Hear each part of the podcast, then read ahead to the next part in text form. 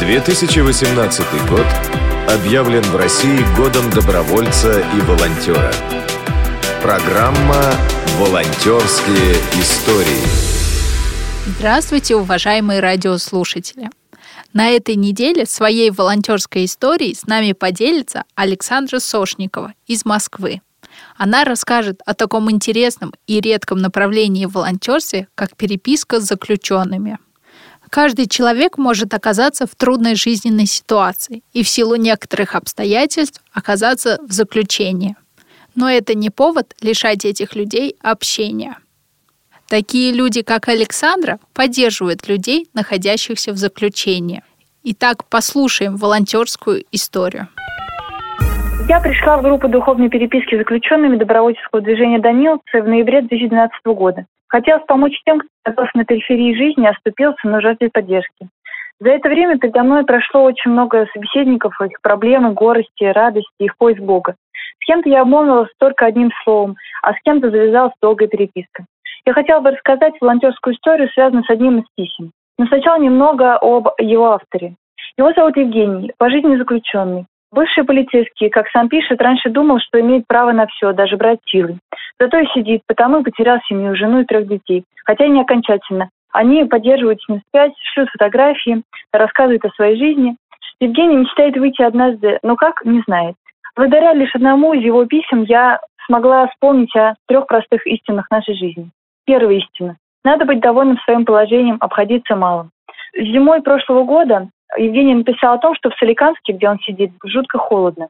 И они спасаются небольшим отоплением, тонкими курточками и полушерстяными одеялами, пока не отключат отопление. И совсем после этого стало плохо, как только отключили отопление.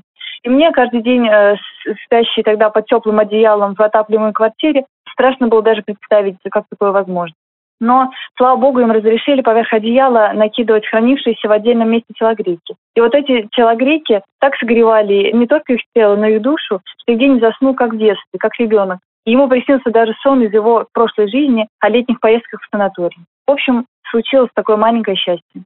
Вторая истина. Просить прощения никогда не поздно. Даже с одной стороны, даже иногда внутри себя, даже сделав шаги, которых не поймут.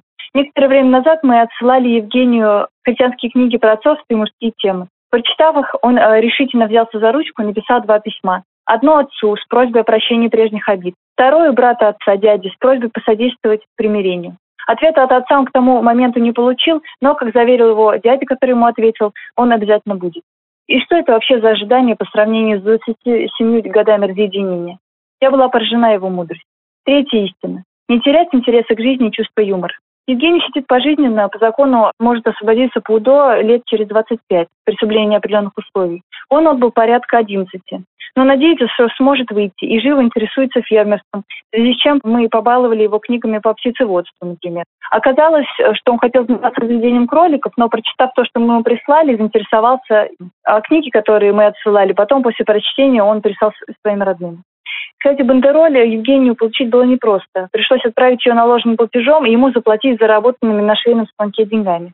При этом процедуру по он написал очень забавно. Обычно мы посылаем христианскую литературу, а тогда выслали книги другого порядка с петушками на обложке, что вызвало вопрос у тюремной администрации. На их вопрошание, это ли христианская литература, Евгений выдавил. А разве это не твари Божьи? Было ли так на самом деле? Вряд ли. И Евгений сам сказал, что он пошутил. Но в чувстве юмора ему не откажешь.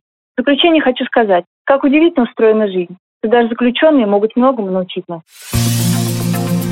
Волонтерские истории.